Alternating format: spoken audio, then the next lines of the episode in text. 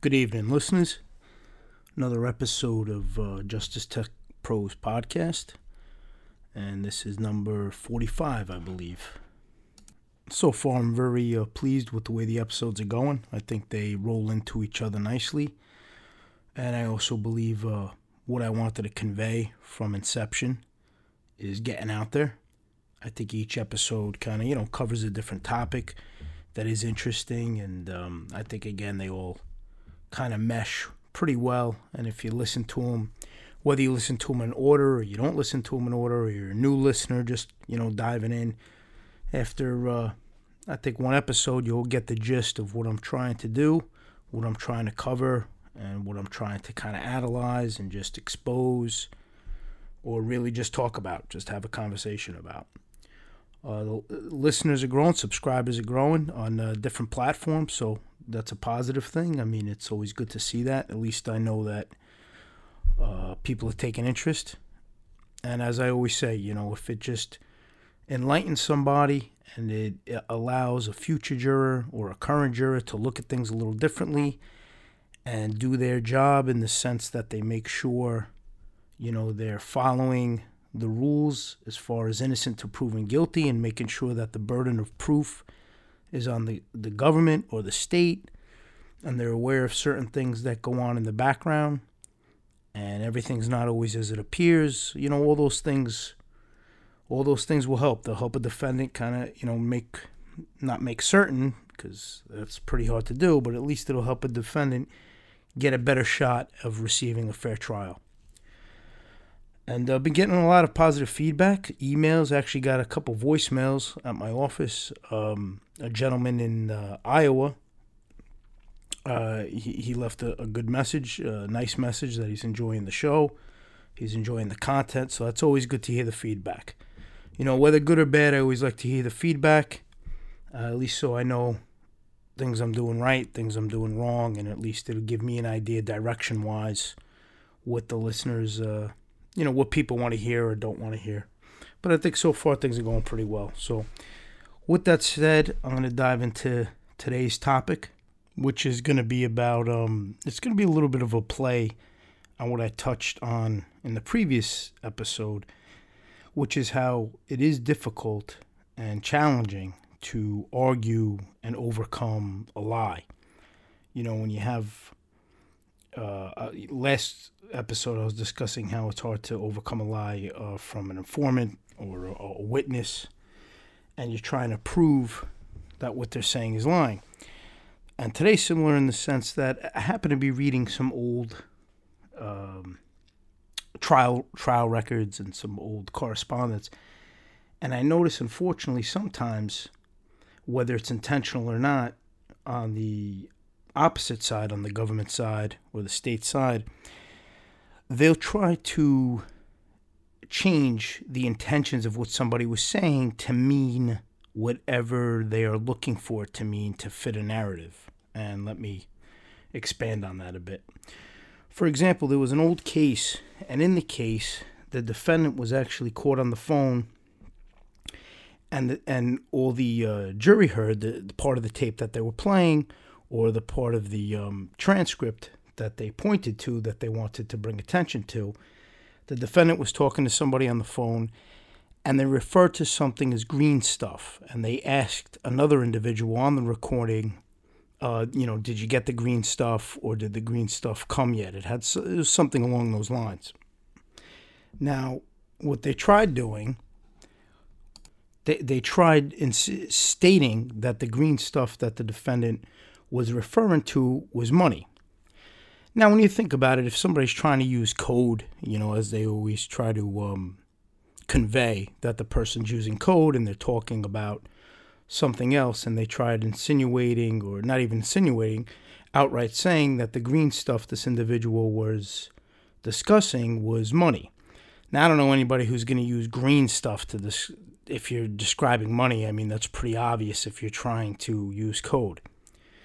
So lo and behold, that was the narrative they were pushing, that he was, this person was talking about money, and that's what he meant when he said green stuff. Now, the reality of it is the person was discussing a job, a construction job, and he was asking the individual on the phone about the green stuff, and what he meant by that was, at the time it was a construction job and they were spraying insulation.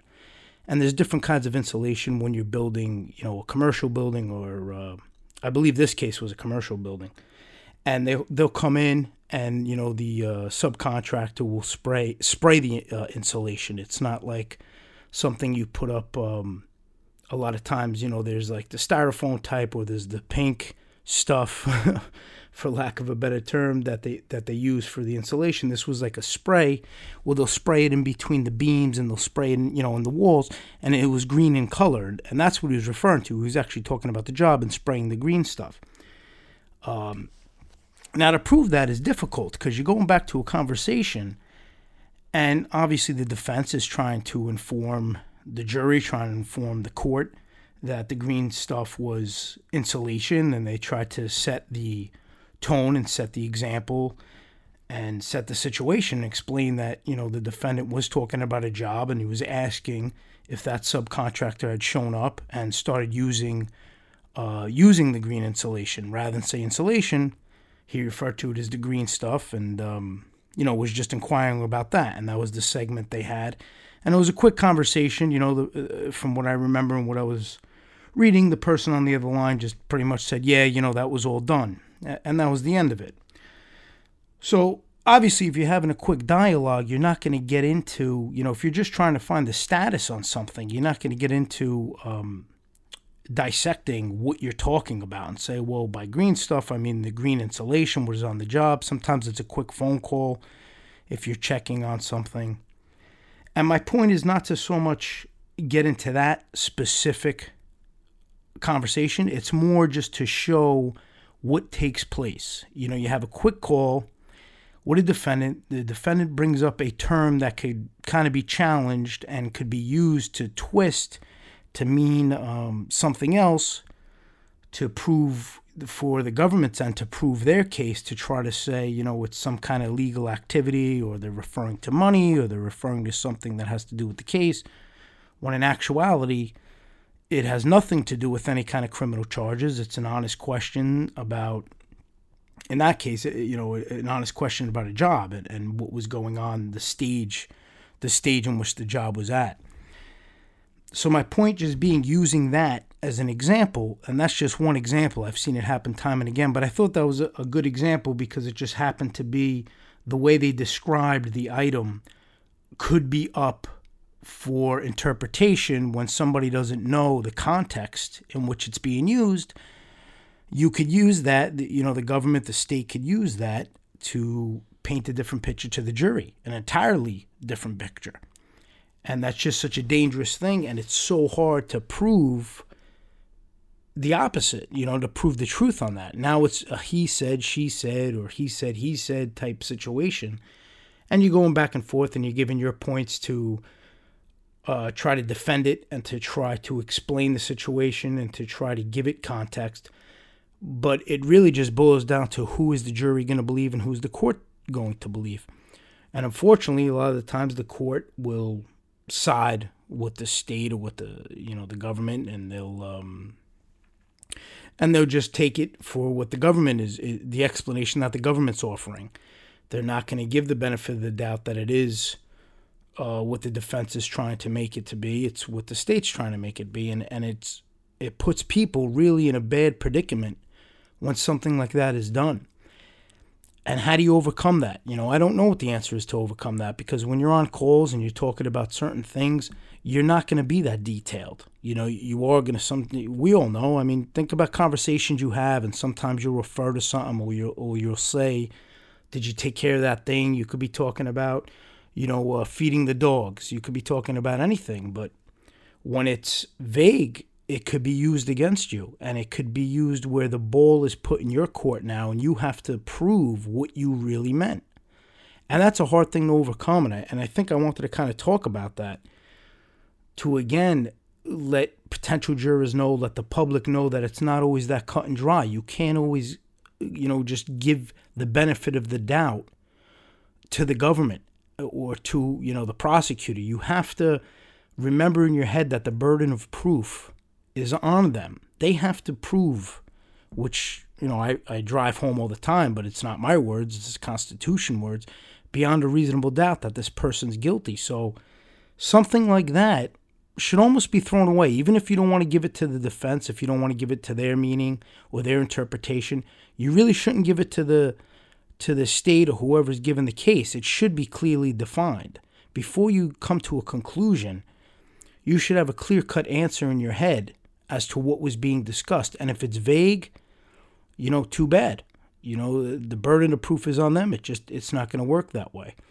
It almost reminds me a little bit of insurance. I'm also in the insurance field. And in insurance, there's almost like a rule that if it's not clear-cut, you know, if it's not laid out in your policy, and if it's not spelled out in your policy, very clear as day, anything that's vague or anything that's unclear, anything that's, you know, not made for the insured to understand it 100%, they always rule in favor of the insured, because they look at it in the insurance industry that it is complicated and things have to be in black and white, and it can't be something that's left for interpretation. And if it is, the insured's going to be the one to benefit from that.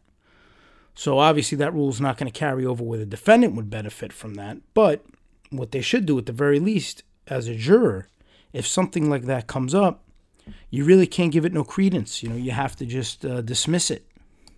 And I think it's very important for the public to be aware of that, and for jurors to be aware of that, that if something is unclear and something isn't that black and white, they can't always assume that whatever narrative is being given, whatever definition is being given or rationale is being given, is a legitimate one or is an accurate one. They should want more defined results, and they should want more details. And if it's not there, then you have to dismiss that part of the argument. You know, it all goes back to the rules, you know, the rules of the burden of proof, rules of beyond the reasonable doubt. You have to always refer back to that. And if that's not being upheld, and if that threshold is not being met, you really have to dismiss it, because they have all the, you know, advantages in their court when they're building the case as far as time, money, resources. So when the time comes for trial and the time comes to start facing these charges and these accusations, you know, everything should be pretty much buttoned up and everything should be very cut and dry. And if it's not, and if it's unclear, I believe, you know, as a juror, then they have to use their direction and they have to use their responsibility and the task that they were assigned to not give it any kind of credibility. And I've seen it done time and again. I've talked about it in past. I've seen it done in audio conversations as it relates to the transcripts, where words are, which is a little differently, where words are transcribed different than what they actually are, and then the defense has to prove that they're inaccurate. This is you're taking a statement and actually changing what it was meant to be and altering it to make it sound more sinister or to make it fit the charges at hand.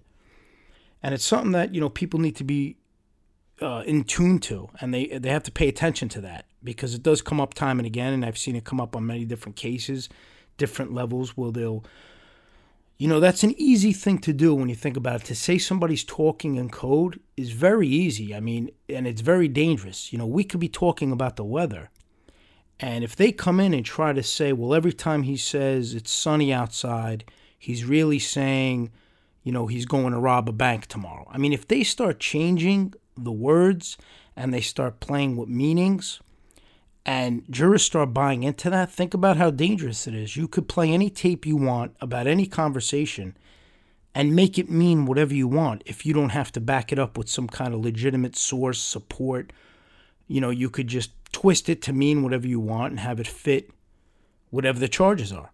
And that's a dangerous game to play, and it's being allowed. I mean, it's being done, and jurors are falling for it. And why do jurors fall for it? I think it all goes back to the many things that were discussed as far as, you know, when you walk into that courtroom, unfortunately, the public perception is you're guilty and you have to prove your innocence, and everything that comes out of the prosecutor's mouth or, you know, law enforcement on the case mouth is factual. And again, maybe sometimes it's not done intentionally. I always say this. There's prosecutors out there. There's law enforcement. They're just doing their job. They're trying to, solve a case. They're trying to prove it. And, some are doing it in an honest fashion. And they may believe certain things, and that you can't help if that's what they believe. But when it's done intentionally, and it's done where they know the truth, and yet they're changing it for the purpose of winning the case because of, that whole philosophy of win at all costs and the ends justify the means, that's really a serious problem. And it's a serious infraction on every citizen. And it threatens the justice process, overall. It really threatens the whole entire concept. I mean, if that's the road we're starting to travel, where you could have things interpreted and use the excuse, well, they're talking in code, this means that, black means white, green means blue. It really, really does get into some sticky territory that could have some horrible consequences. So it's something that I wanted to kind of talk about and just put it in people's head and just have them understand that these things are done. And, maybe just try to, when you have an understanding of what could be done, it'll just give you a different way of looking at your case when you're trying to build it. You could anticipate some routes that'll be taken and try to counteract that based on things that may be unclear and things that need an examined way of looking at it and a more thorough way of explaining it. So the defendant may in their head think that it's a harmless conversation, and it may come back to bite them because they know the truth, but unfortunately it's not conveyed that way when the tape's played. It's not clear. And the defendant may not even be worried about it because they know what took place, so it may not even get the defense team or anybody's attention. But you have to circle back to that, and you have to make sure these things are clear-cut when trial comes, when you're putting in pretrial motions. You want to really drive that point home and clarify what means what, in various conversations that may have taken place that are being used as part of the discovery or part of the trial exhibits. So I wanted to kind of dissect that a little bit. And I think I've done that. I think everybody's got the picture of what I'm trying, with that example and things that take place. And that kind of leads me to another topic that was sticking in my mind. Coming from the defense side, a lot of times you see, and I understand it when you look at it from a diplomacy type of point of view or a political type of view when you're playing politics. But I got to say, it's not a good picture for the defendant. A lot of times I'll see it play out in court where you have the defense team and you have your your attorney, and they're very, I don't know how to put it, but I guess like buddy-buddy with the other side, and they're laughing and they're joking and they're, socializing with the other side. Now, listen, I understand everybody's doing their job, and I understand you have to do things a certain way, and I understand you have to make nice, and I totally get that as far as on a professional level. But I think what some attorneys fail to realize are defendants are fighting for their life. And you may be friendly with that person on the other side, but when a defendant sees that play out in the courtroom, and, that has a lot to do with me. I try to pick attorneys that really don't play that game in the courtroom. I don't care, obviously, what they do, but if I was a defendant, or it's for a friend of mine, or it's for a family member, you want, an attorney who's there on your side. You don't want to walk into a courtroom and see this, intimate socializing and this laughing and this, it's hard to explain it, but I think you can get the point and you could kind of visualize it. You're there defending your life, and if you're looking and your lawyer is chatting it up and laughing and having a good time with a team that's trying to end your life, basically, trying to put you behind bars, trying to ruin your family, ruin your finances, it doesn't leave a good taste in any defendant's mouth. And I haven't come across one person who was a defendant, who appreciates that. They usually just say it is what it is, and that's just, how it takes place. But not one likes that. And there are a few attorneys who don't do that, and those are the ones, me personally, that I would want to align with. Those are, I mean, we're in that courtroom, you're pretty much on a battlefield. You know, you're battling out. One side's trying to put your client away, and, you know, you're trying to keep you prove your client's innocence or prove your case, whatever it may be. That's not the time really for joking around, for making friends. You know, a defendant doesn't want to see that, and I think too many times certain attorneys aren't sensitive to that fact. You know, and I think they forget really that there's people's lives at stake and there's family members there, and, you know, they don't need to see that. You know, it's something where, again, I understand the professional aspect of it. If you're on opposite sides but you have a good working professional relationship, that's fine. But there's a time and place for everything. You know, I think they need to be more sensitive, the defense counsel, to perception and how their clients see those things. And, you know, they'll always use, I don't want to say an excuse, but they'll use that. They'll say, well, you know, it's not personal, but it kind of is personal. I mean, I don't know how much more personal you get than somebody trying to put you away, especially if you're innocent. You know, to me, that's very personal. So, you know, if for a defendant, they really don't want to witness that. They don't want to see that. And far too many times I see that go on, and I just can't relate to that. I mean, you're there to defend your client, you know, defend your client. You're not there to socialize and play nice. I mean, you're just not. You could be respectful, you could be professional, but you don't need to be best friends, you know, while that's going on, while you're defending your case.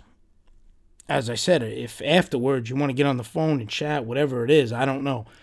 Is it my way of doing things? No. I mean, if I'm defending somebody, you know, I really don't want to, I don't want to be friendly at all with the other side. I want to fight. I don't want to be distracted. And I want my client, if I was an attorney, I'd want my client to know, you know, I'm all team defense, you know, and I'm there.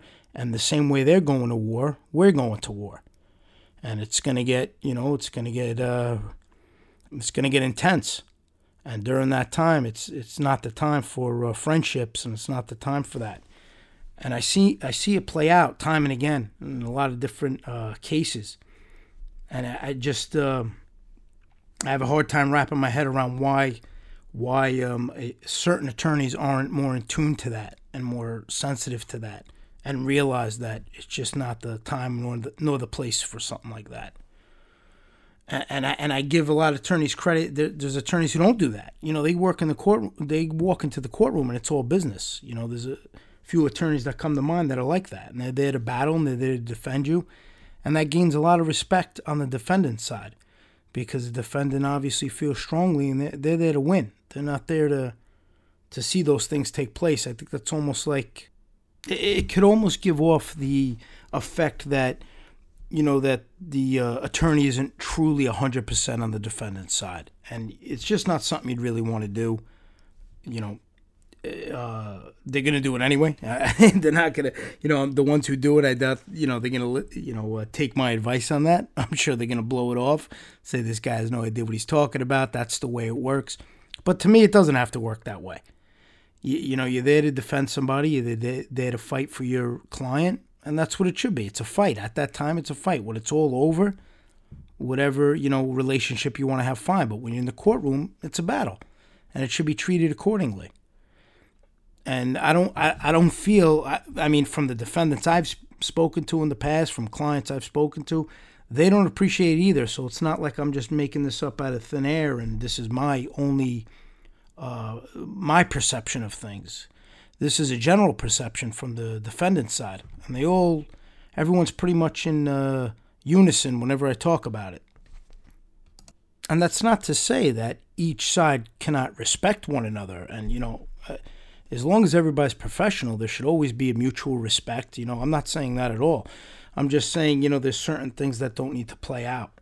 And there's certain things that the defense team should be aware of, because, you know, sometimes the defendant sees something like that and it changes morale, you know, and it brings things down, and then they almost have a little bit of an internal grudge, and it changes the relationship with the attorney. You know, it could have a lot of after effects that you're not even accounting for. So I just don't see, I don't think there's any room for that kind of back and forth in a courtroom, in a trial, when you know the opposite side is really trying to do damage. I think you just kind of do your best and let the defendant know you're 100% in the game. You know, you're laser focused. You're there to fight like a pit bull, and that's it. You know, there's nothing that's going to deter that. And when a defendant doesn't see that, it is disheartening, and it is a bit demoralizing, and it can aggravate, you know, people. You know, people get very turned off by that. I've seen individuals look to change counsel based on that because they just feel, you know, that they're not really on their side. They're looking to play politics, and, you know, that's not what the most, I would say the majority of the public want. They don't want that. They want to go in there in the same way that you know, the state or the government is looking to put you away. They want to show that they have a team that's united, that believes in their client. They're not there to make friends, and they're there to fight. And I think that kind of sets the tone. And, you know, following up with that, the whole relationship thing could really carry over to the jury. Now, a lot of the times the jury's not called in yet before trial, actually. I shouldn't say a lot of times. All the time. The jury isn't called in until the trial actually starts, so they don't see the back and forth banter between the defense and the prosecutor. But where it can influence the jury is, you know, I've seen times where you have a judge who is, during the proceedings, you know, their whole demeanor is one way with the prosecution team and one way with the defense team. You know, that you could tell by the way they talk, you could tell by their facial tics or their facial nods or anything that they're doing. If they're agreeing with the prosecution, or they're smiling when the prosecution goes, or they're nodding, and then when the defense goes, you know, you get a scowl, you get an eye roll, you get looking down at the desk, not paying attention. That all really plays out to the jury. And, you know, a lot of it ties into how I would talk about how there should be cameras in the courtroom, because the public's not picking up on that, and they're not understanding. You know, if you're reading the minutes, obviously you don't see any of those tells. And if a jury picks up on that, you know, if a jury picks up on a judge being one way with the prosecution side and nodding and agreeing and smiling and being more of having more pleasantries when they're interacting or they're ruling or they're paying attention or they're, you know, listening to the argument on the prosecutor side, and they have a totally different demeanor when the defense is going, that influences a jury. Whether somebody wants to believe it or not, it does. You know, one thing with jurors that I notice, they're very in tune to what the judge is doing. Even when the defense is going and giving their case and giving their arguments or cross-examining, or the prosecutor's going, the jury a lot of the times is locked in to what the judge is doing. They're watching his or her reaction. They're watching how they rule. They're watching their body language. And just for that alone, that tells me it plays a big part. Because for them to be so focused on the judge, when in reality, they really shouldn't even be looking at the judge, but it's human nature, I guess, you know, and the judge always sits highest up, so it's, your, you know, line of sight-wise, somebody's eyes will be drawn to that. And when they're focused on that and there's somebody being cross-examined and their eyes are going back and forth between the, say, the witness, and they're going back to the judge, and they're almost seeking the judge's approval. You know, if the judge is rolling their eyes or the judge is nodding, that's all going to play, whether it's conscious or not conscious, it's all going to play, if they're doing it intentionally or not, into their decision-making process.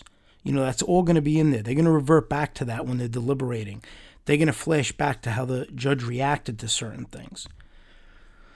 And that's another thing. I don't know how you stop it. Maybe a lot of the times the judge isn't doing it intentionally. But, you know, if you did had, if there was, these proceedings were recorded, possibly those could be almost an analysis for a judge to look back and see how they presided over a case and then work on those things. But I see it happen a lot, and there's so many little actions that take place during a trial and during the proceedings that many are unaware of that are affecting the trial, and they wind up having a great impact, and sometimes, unfortunately, a devastating effect.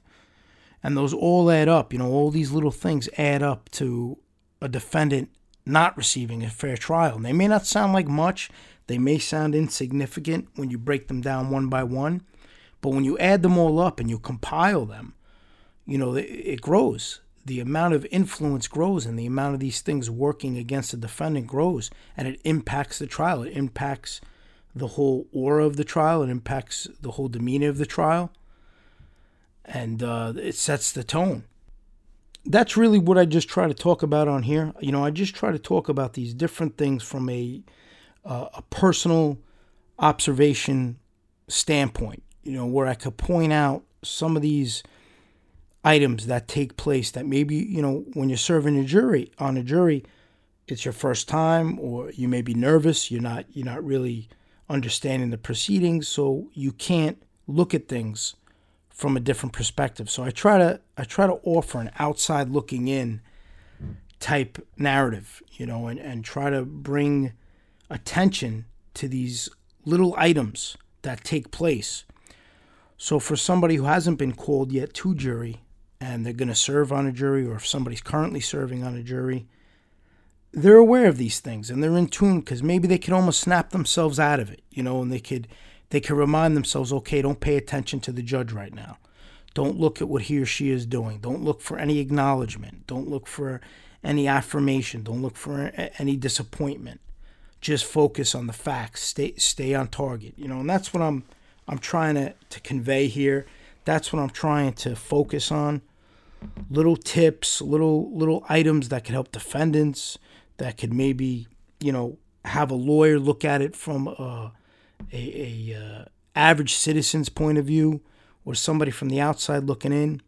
You know, even when I'm, you know, I'm working on the case and I'm working on a defense team, you know, I'm an individual first and foremost, and I've seen both sides of it. You know, I've dealt with it on a personal level with family members, I've dealt with it with clients, so I'm able to kind of look at the whole picture and analyze what's going on, and I'm able to separate myself. I'm able to separate the personal feelings I have on something, and just look at it at the grand scheme of things, and look if things are playing out fairly, and look at what's taking place, what's maybe blocking somebody from getting a fair trial, and how the defendant interprets things.